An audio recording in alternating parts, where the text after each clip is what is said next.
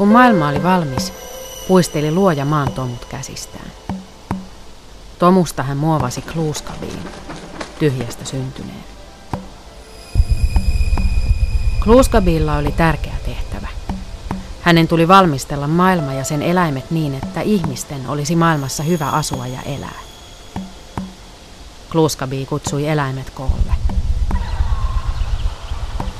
Kun ne olivat kerääntyneet hänen ympärilleen, lausui Kluuskabi sanan ihminen. Peura ja jänis säntäsivät pakoon. Jopa susi kavahti sanan kuullessaan, mutta orava joutui ihmisen nimen kuullessaan raivon valtaan. Se repi puista oksat ja heitteli kivenjärkeleitä joka puolelle. Siihen aikaan oravat olivat suuria, suurempia kuin karhut. Kluskabi arveli, että tällainen raivokas otus aiheuttaisi ihmisille harmia. Hän meni oravan luo ja puheli sille rauhoittavasti. Hän alkoi silittää oravan pehmoista päätä, ja joka silityksellä orava muuttui pienemmäksi ja pienemmäksi ja pienemmäksi. Lopulta orava oli kutistunut jänistä pienemmäksi. Vaikka orava yhä säilytti häijyn luonteensa, ei siitä enää ollut ihmisille vaaraa.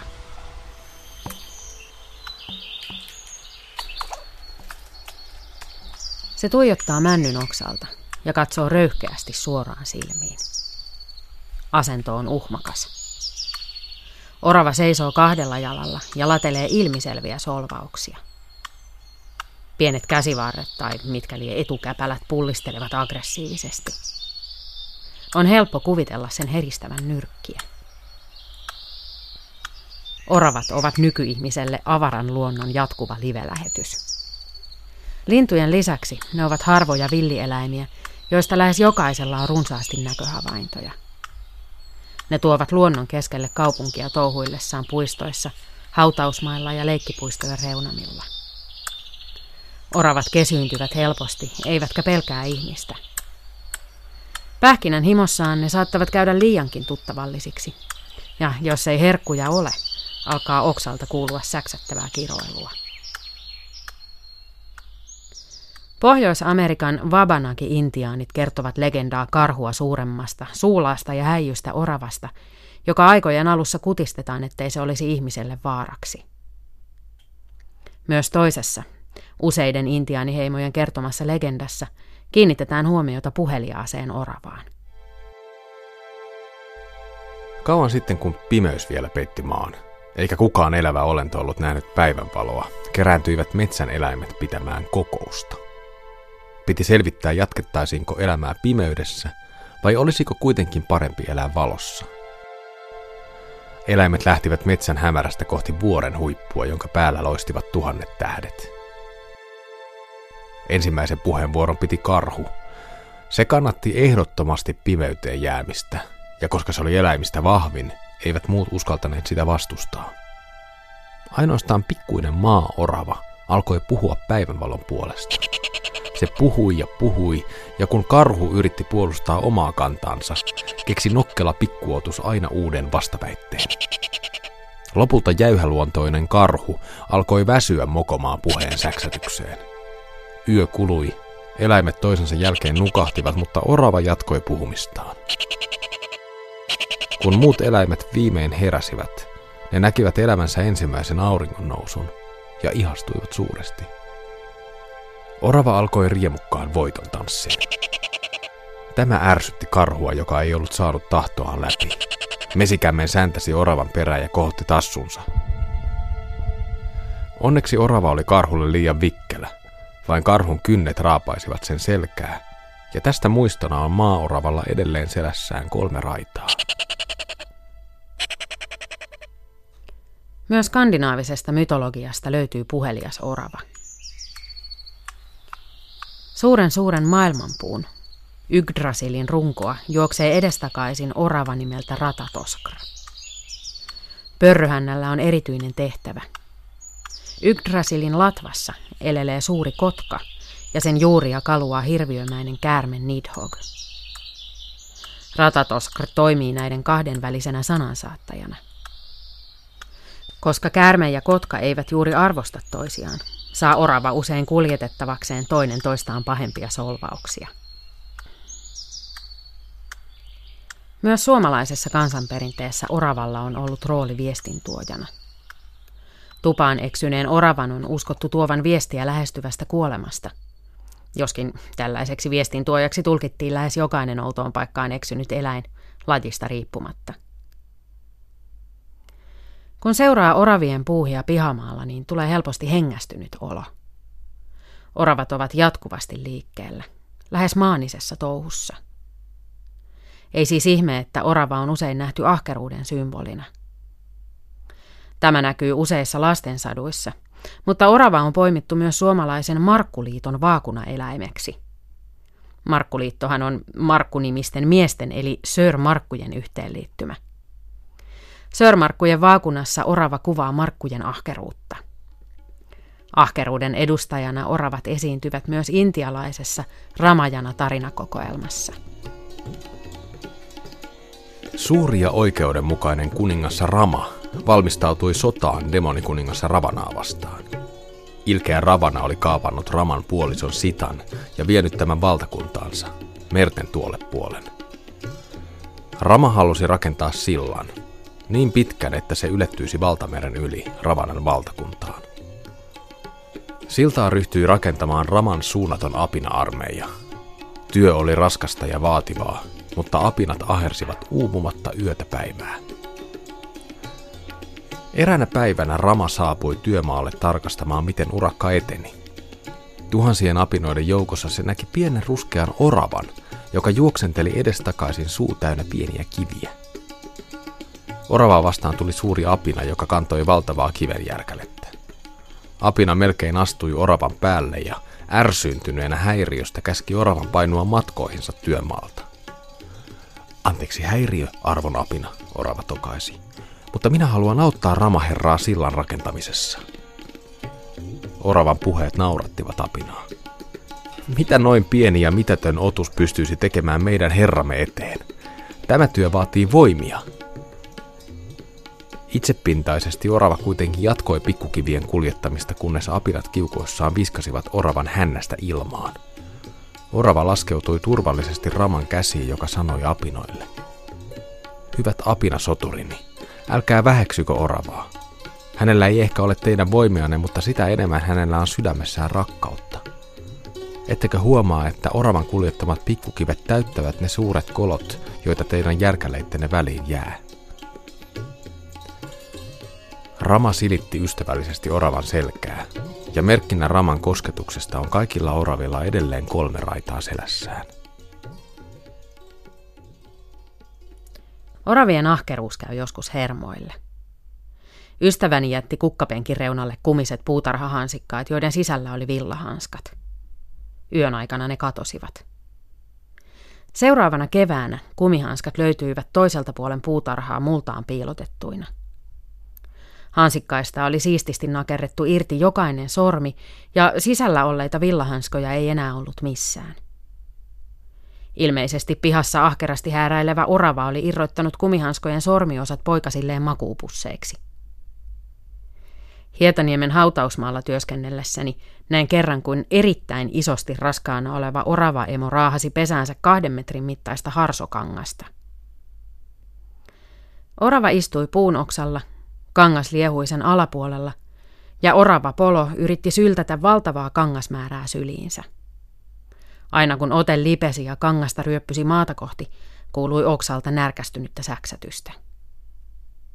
Oravien puuhia läheltä seuranneelle ei ole mikään yllätys, että seuraava episodi on yllättänyt kansainvälisen uutiskynnyksen. Humalainen orava aiheutti satojen eurojen tuhot yksityisklubilla Englannissa. Klubin sihteeri Sam Bolter kertoo Britannian yleisradioyhtiö BBClle luulensa ensin jonkun murtautuneen tiloihin.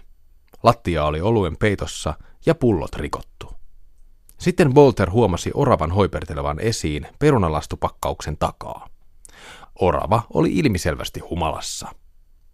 Humalainen orava oli levitellyt ympärinsä pulloja ja rahaa.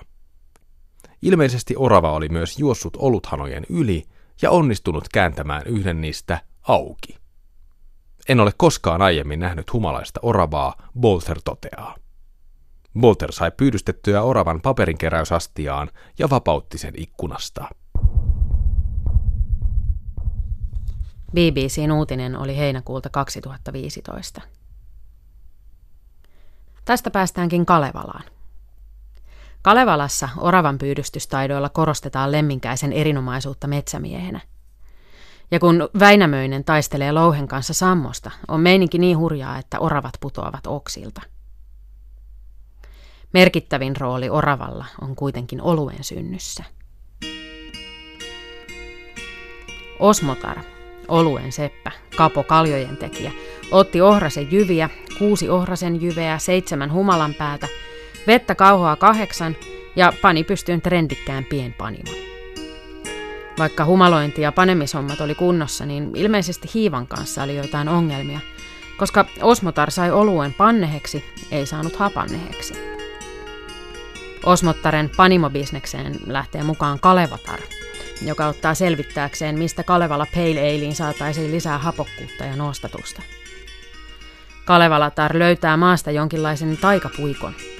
Neito pyörittelee sitä käsissään ja hinkkaa vähän reisiinsäkin, ja hopsan. Syntyy valkea orava. Noin se neuvoi poikoansa, oravaistansa opasti.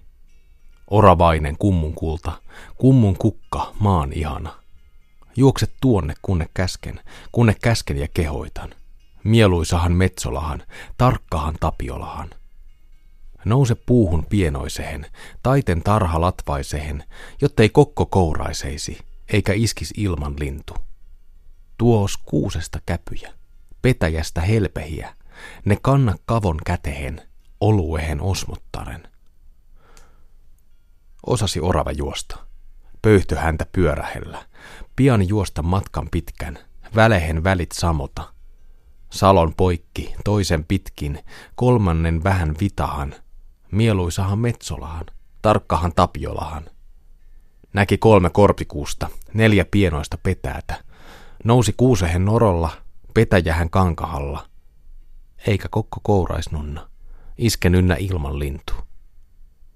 Katkoi kuusesta käpyjä, petäjästä päitä lehvän. Kävyt kätki kynsihinsä, kääräisi käpälihinsä. Ne kantoi kavon käteen, hyvän immen hyppysihin. Vaikka voisi kuvitella, että oravan tarjoama metsäinen ja pihkainen meininki saattaisi hyvin sopia hipsterikaljan mausteeksi, niin siitä ei kuitenkaan ollut apua hapokkuuden lisäämisessä. Osmotar ja Kalevalatar jäävät jatkamaan täydellisen olutreseptin etsimistä – Ihmelääkkeeksi paljastuu lopulta mehiläisen siivissään kantama mesi. Suomalaisessa kansanperinteessä oravan emu on metsänjumala Tapion ja metsänjumalatar Mielikin tytär Tyyri tai Tyyrikki, joka kulkee myös Annikin nimellä. Emu tarkoitti eläinlajin haltijaa ja kantaäitiä, jota rukoiltiin pyyntionnen saamiseksi. Oravan metsästys onnea rukoiltiin joskus myös mielikiltä itseltään – Mikael Agrikolan luettelossa suomalaisista jumalista oraviin liitetään nyyrikki. Oravan pyynti loitsussa loitsija pyytää metsän hengettäriä. Heitä oksalle osani, konkelolle kohtaloni. Loitsija toivoo myös, etteivät hänen koiransa suotta haukkuisi näreitä ja oksia, vaan että ne haukkuisivat havun alaista kuusen oksan istujaista, eli oravaa. Lopuksi toivotaan viritä punainen lanka – Sinilanka siuvahuta, jota myöten nuolen nousta otsahan oravapojan, kärsähän kävynpurjan, sinivillan sieraimihin. Versioita oravanpyyntiloitsuista löytyy Elias Lönnruutin toimittamasta teoksesta Suomen kansan loitsurunoja. Yhdessä versiossa pyydetään oravat orolle saata, rahat rannalle ajele. Suomen kielen sana raha on tarkoittanut alun perin kuivunutta eläimen nahkaa, erityisesti oravan nahkaa. Oravan nahkoja käytettiin aikanaan vaihdonvälineenä. Kymmenen oravannahan nippu oli nimeltään tikkuri ja neljä tikkuria puolestaan kiihtelys. Oravan nahkojen taloudellinen merkitys kuuluu edelleen suomalaisessa paikan nimistössä, esimerkkinä vaikkapa kiihtelysvaara Joensuussa. Tunturisusi.org-sivusta kertoo, että parhaimmillaan oravamies sai hyvänä oravavuonna 10-15 oravaa päivässä.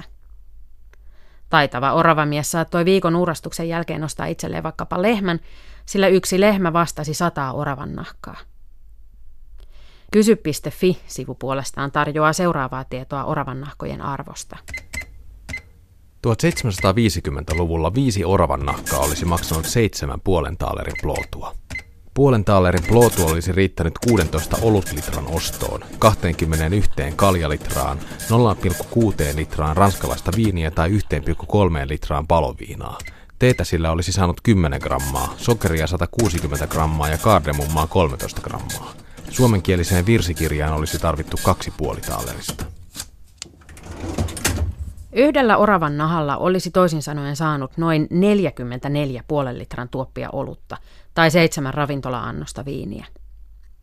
Nyt vaan rohkeasti kokeilemaan, mitä lähipubin paarimikko sanoo, kun ilmestytte seuraavan kerran perjantai-iltaa viettämään oravan nahat kainalossa.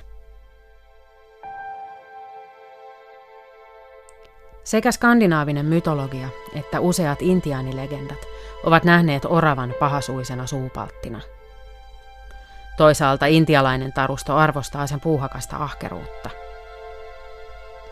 Onkin kiinnostavaa, että meille suomalaisille on kovin rakas ihan toisen tyyppinen tulkinta oravasta. Makeasti oravainen makaa sammal huoneessansa. Sinnepä ei hallin hammas, eikä metsämiehen ansa ehtineet milloinkaan. Aleksis Kiven Oravan laulu piirtää kuvan ihan toisenlaisesta tupsuhännästä kuin skandinaavisen mytologian ratatoskra tai intiaanilegendojen ilkeä tai muuten vain runsaspuheinen orava. Aleksis Kiven orava on suuri mietiskelijä. Oikea havukka on ajattelija. Korkeassa kammiossaan se katselee maailman piiriä, katselee ja ihmettelee. Se näkee sieltä maailman melskeet, mutta ne eivät kosketa oravan rauhaa. Orava on keinuvassa kehtolinnassaan erittäin tseen. Kiven luoma oravakuva on kaukana todellisuuden maanisesti hääräilevistä ADHD-oravista. Kammiostaan korkeasta katselee hän maailman piiriin. Taistelua allans monta. Havu oksan rauhan viiri, päällänsä liepoittaa. Ehkä me suomalaiset rakastamme Aleksis Kiven oravaa, koska juuri sen kaltaisia me itsekin toivoisimme olevamme. Korpien kätköissä viihtyviä metsänpoikia. Vakavapuheisia mietiskelijöitä, jotka puhuvat vain kun on asiaa. Ja sellaisinahan meitä markkinoidaan ulkomaailmalle.